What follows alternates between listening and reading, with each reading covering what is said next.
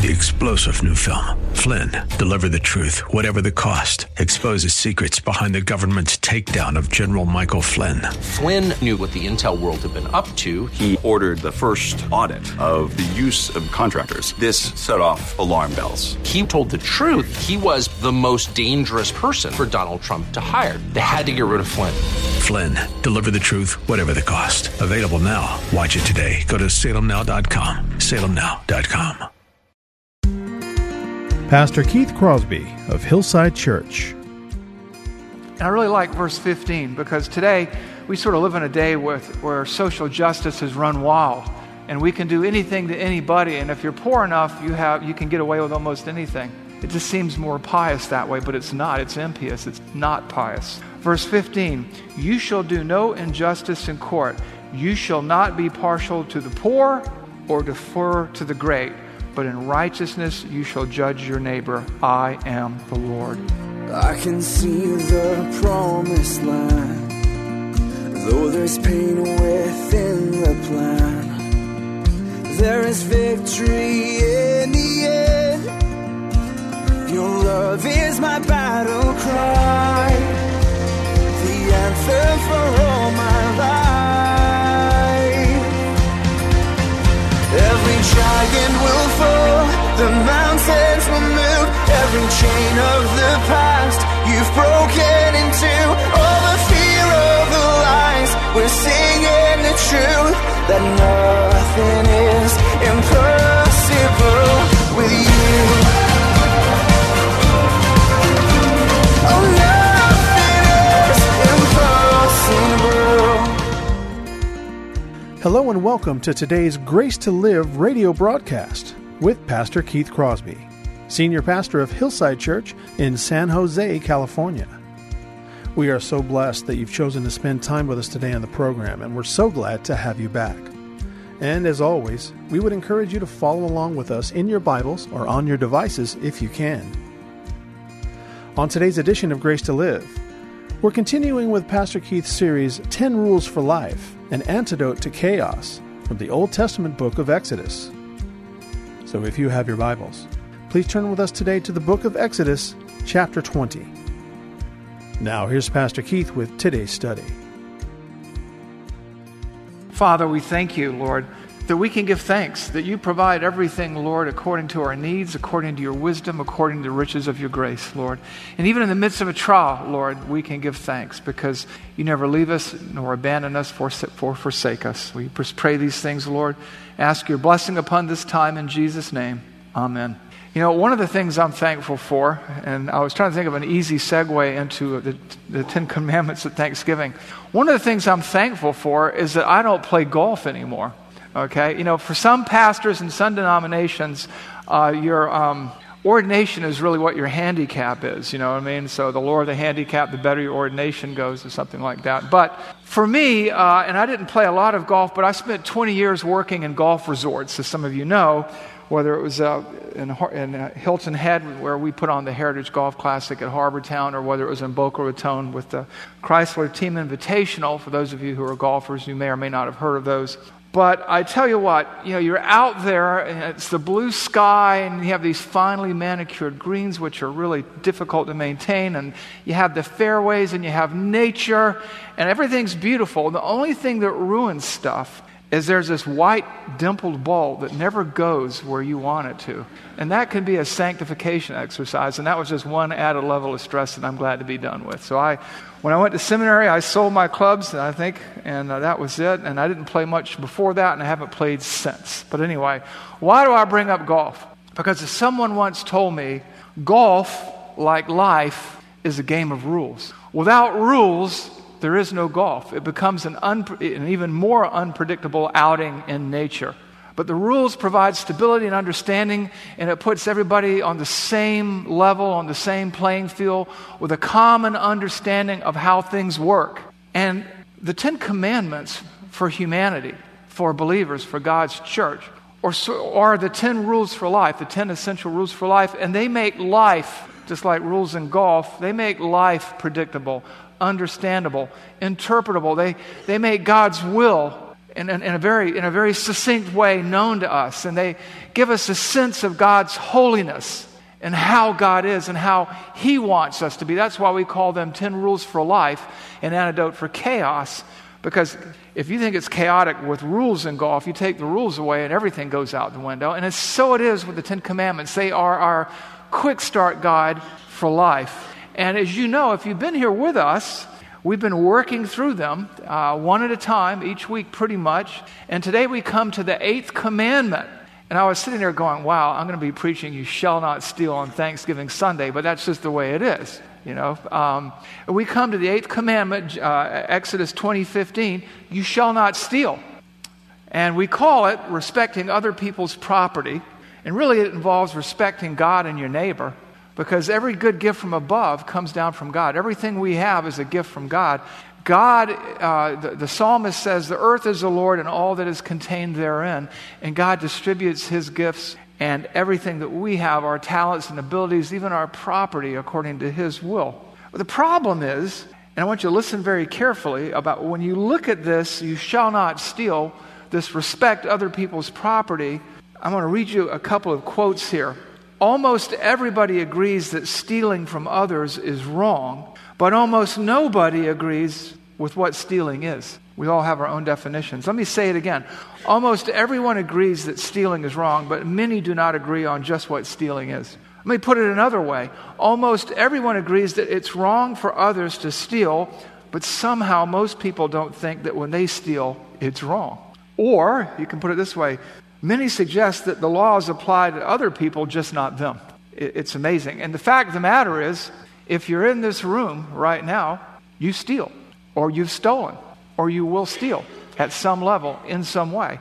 And what we want to do today is really understand how to be different in this world that is really amounts to sort of a kleptocracy, where under the right situations and circumstances, it's okay to steal. I mean, we look for loopholes to every command and every law, from immigration to taxation. We look at a way around things. And all kinds of people have all kinds of excuses to rationalize what they do. I'll give you an example. Years and years ago, in a galaxy far, far away, when I was much, much younger, I took a youth group to a retreat. And I know for some of the younger people, the idea of going on a retreat with me would have to be the epitome of boredom. But in those days, I was younger and people enjoyed my company. So anyway, and I remember sitting out, and we had separated the boys and the girls, and we're sitting there, and I'm with the young men, and we're all talking. And one of the students goes, "Pastor Keith, it's okay to steal, isn't it, to feed my family?" And I was like, whoa. But knowing his heart and knowing where he was coming from, I was very patient with him. And instead of saying, "No way, no how, no, I answered, "You mean it's okay if your family's starving to steal from this family over here so that they can starve and your family won't?" He was like, "Well, no, that's not what I meant. I meant it's okay to steal from people if my family's starving, so from somebody who's got more stuff or goods or whatever than we do." And I was like, "So you mean it's okay to take from them so that they can be poor from you and your family?" And so he was like, "What?" And as we worked through this, I was trying to get him to think biblically, because, you know, we're human beings. We live in the world. We are not of the world as Christians. But the bottom line is, God's standard of holiness is so much different than the world's standards for conduct and theft. And one of the things that I want us to understand is that when you look at a command, when you look at a protection, when you look at an exhortation like "you shall not steal," it means more than just not shoplifting or breaking into somebody's house and taking what belongs to them. We have to be really careful, because in our world, things are much more complex than we'd like to think they are. And so as we look at this commandment, I want you to look beyond the idea of "you shall not steal" being the way that those people over there steal, or those people over how they steal. I want you to examine how you live and how you think about what you have and what you're entitled to and what's acceptable and what's not. Because the roadmap for a civilized and sane and safe society, a healthy family, begins with these 10 commandments. And a lot of times we try to make these commandments far more vague than they really are.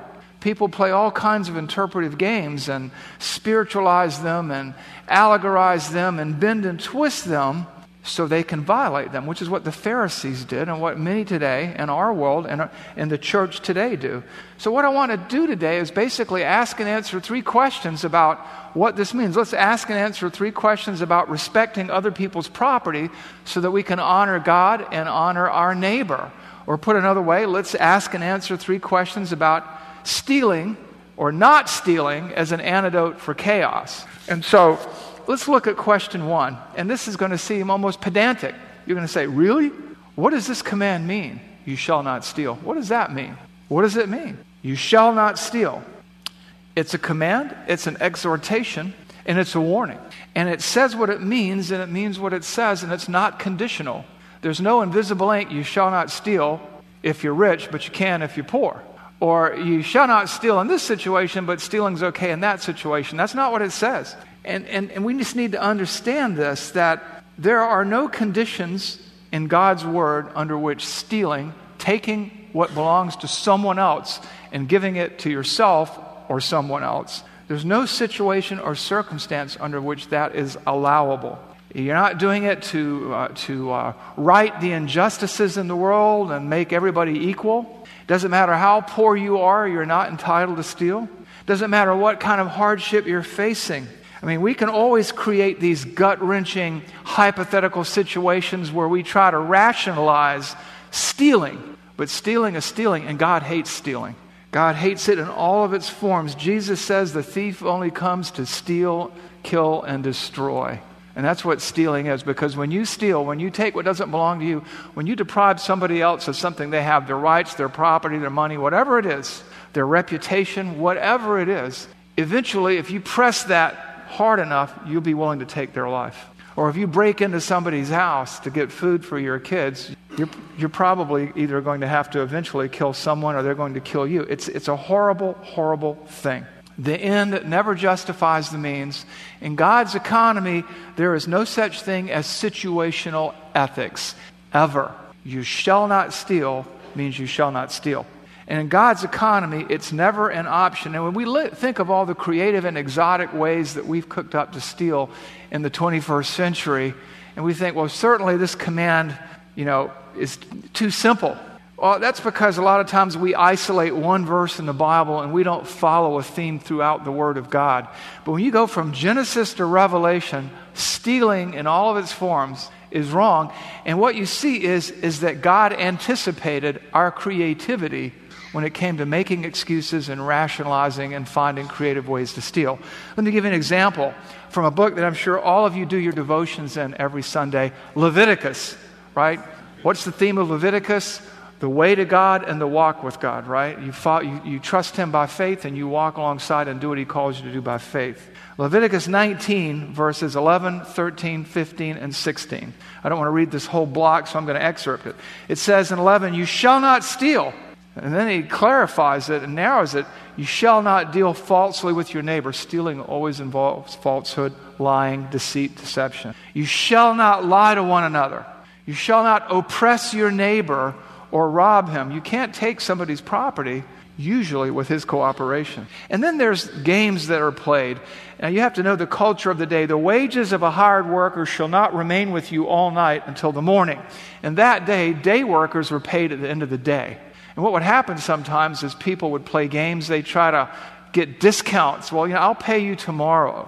And, that meant they went without food that night, and they might be willing to receive less pay. And so no matter how we extort or how we trick people, it's never allowable. And I really like verse 15, because today we sort of live in a day where social justice has run wild.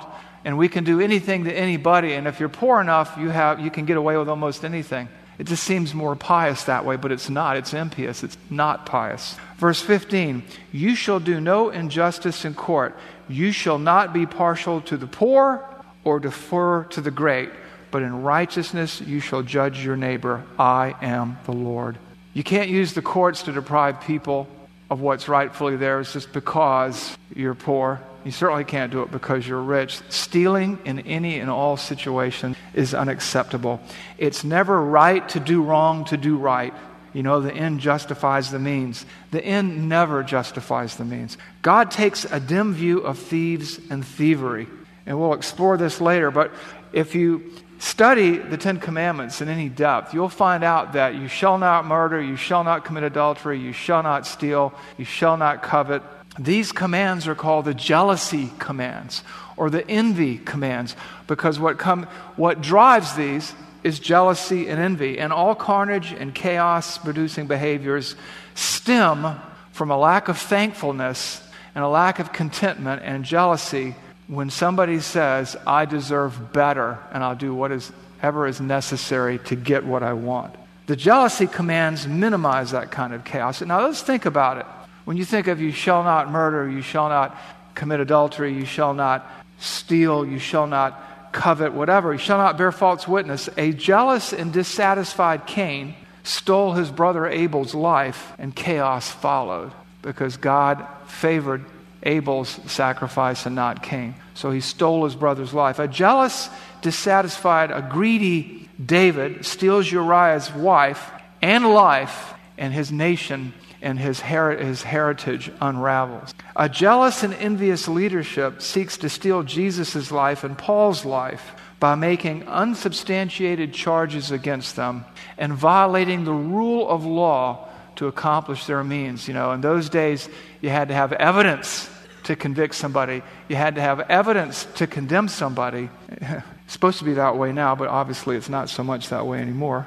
But you see what happens, these rules of jealousy. A jealous and covetous people seek to take what is not theirs in our own society today through whatever means is necessary, just like countries tried to rob Israel of its land in the Old Testament and later on in the New. Stealing and thieving are behaviors that God hates. They are idolatrous and they are evil in all their iterations and all their variations, shapes, and sizes. Stealing is the gateway drug to murder. We need to understand that. And as Jesus points out, the thief, whatever his excuse, comes to kill, steal, and destroy, even when we do it in the name of something else. That's why you shall not steal serves both as a vaccine and an antidote for chaos in our lives. And remember this, God wants us to be holy. He wants us to be different. We're not to blend in with the culture and society around us. We are to be different. We are to stand out. We are to swim against the stream of the culture. And part of that is not stealing anything from anyone in any shape, size, or color. So that was question one. What does this command mean? It means what it says, and it says what it means. Don't steal, no matter how creative you think you are in going about it, no matter how justified you'd like to pretend that you are. Don't do it. Do not take what is not yours, okay? Now we come to the second question. How do we steal? How do we steal? Why are we asking this question?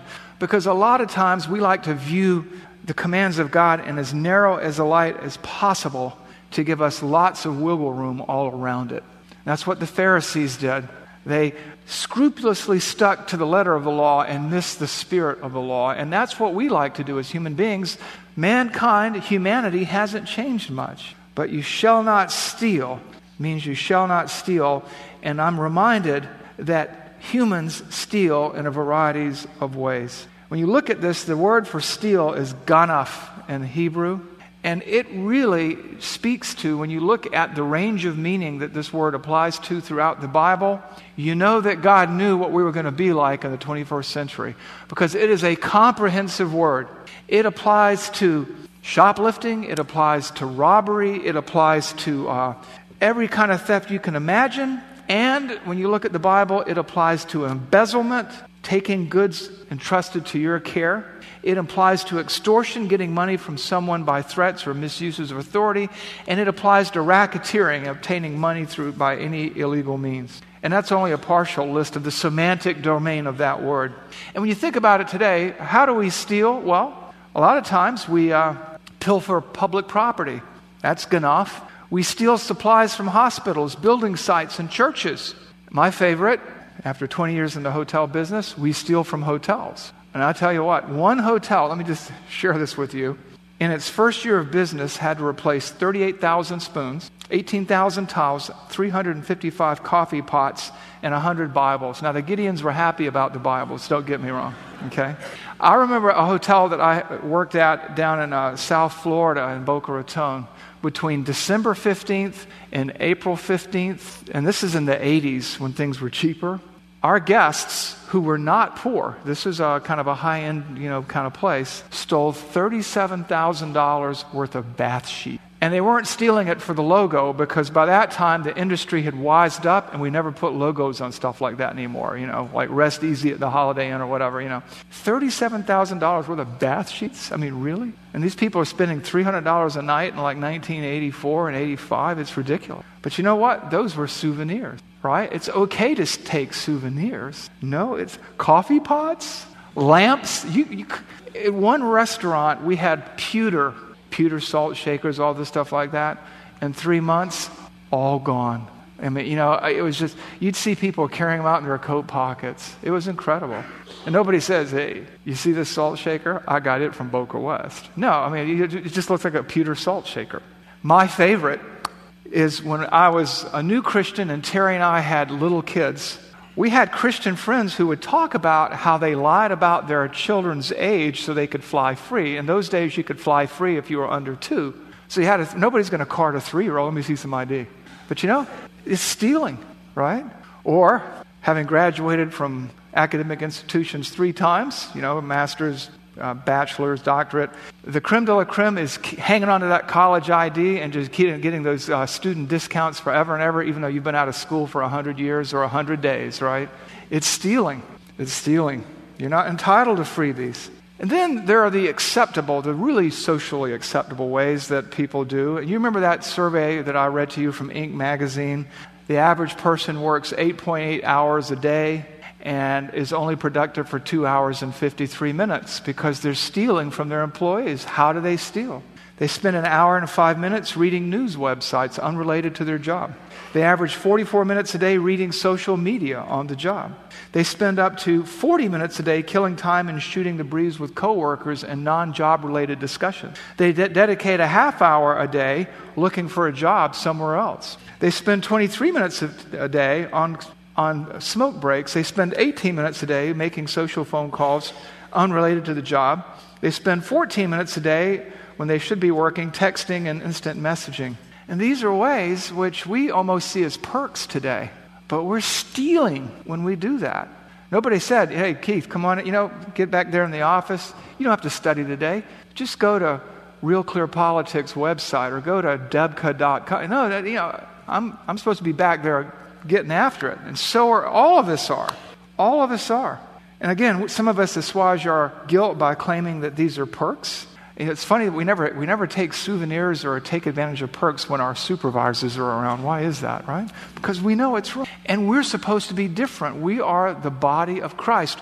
We are those who have been bought by the shed blood of Jesus Christ, and we are to so let our light shine before this world that they see our good works, they see how different we are, and they look to our Father who is in heaven. But too often, we're not only in the world, but we're of the world, and we steal in ways that we really didn't think about before. Theft is pervasive in a fallen world at every level and in every institution. Citizens steal from the government by underpaying their taxes or making false claims about disability and Social Security.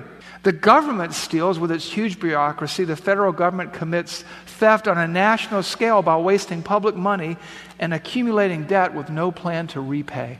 If any of you have taken the financial peace thing that Gary Johnson teaches, the Dave Ramsey thing, they talk about people getting credit cards and running up bills that they know they can't pay, so they're purchasing goods with the bank's money, and they stop paying for them. That's stealing. We have to think biblically. Theft by conversion, theft by fraud, sharing unlicensed music, downloading unlicensed software, taking credit for things other people have done, cheating on quizzes. You shall not steal.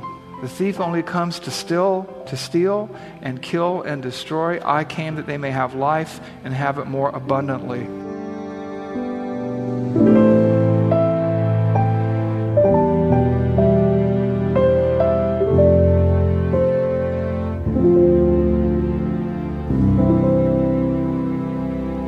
Pastor Keith Crosby on today's edition of Grace to Live. We are so blessed that you've chosen to spend time with us today studying God's Word. And if you'd like more information on Pastor Keith or Hillside Church, here's how you can connect with us. Our mailing address is 545 Hillsdale Avenue in San Jose, California, 95136. The church office telephone line is area code 408-269-4782. And you can connect with us on our website, which is gracetoliveradio.org. There you can check out archived messages of past sermons and also listen to Pastor Keith's weekly blog.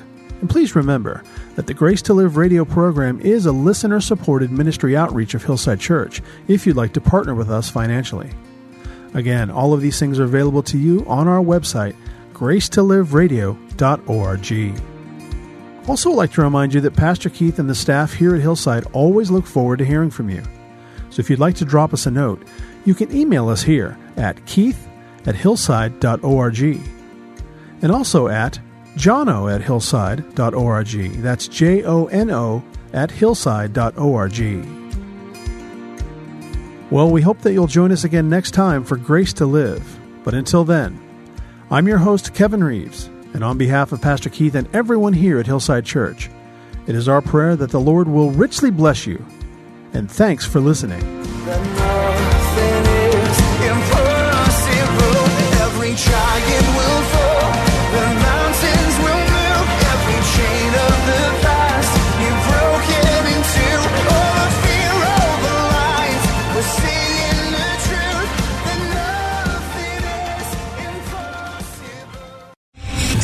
General Michael J. Flynn, head of the Pentagon Intelligence Agency, knew all the government's dirty secrets. He was one of the most respected generals in the military. Flynn knew what the intel world had been up to. He understood its funding. He ordered the first audit of the use of contractors. This set off alarm bells. The explosive new documentary, Flynn, Deliver the Truth, Whatever the Cost, and covers the facts behind this scandal. Flynn told the truth. He was the most dangerous person for Donald Trump to hire. I find out the worst enemy that I'm going to face in my life is right here in America. They took my assessment and they wanted me to change it. And I was like, I'm not changing it. They had to get rid of Flynn. With in-depth interviews, archival footage, and never-before-seen personal records of the man behind the headlines. I just felt like I was drowning. Flynn, Deliver the Truth, Whatever the Cost. Available now. Watch it today. Go to SalemNow.com. SalemNow.com.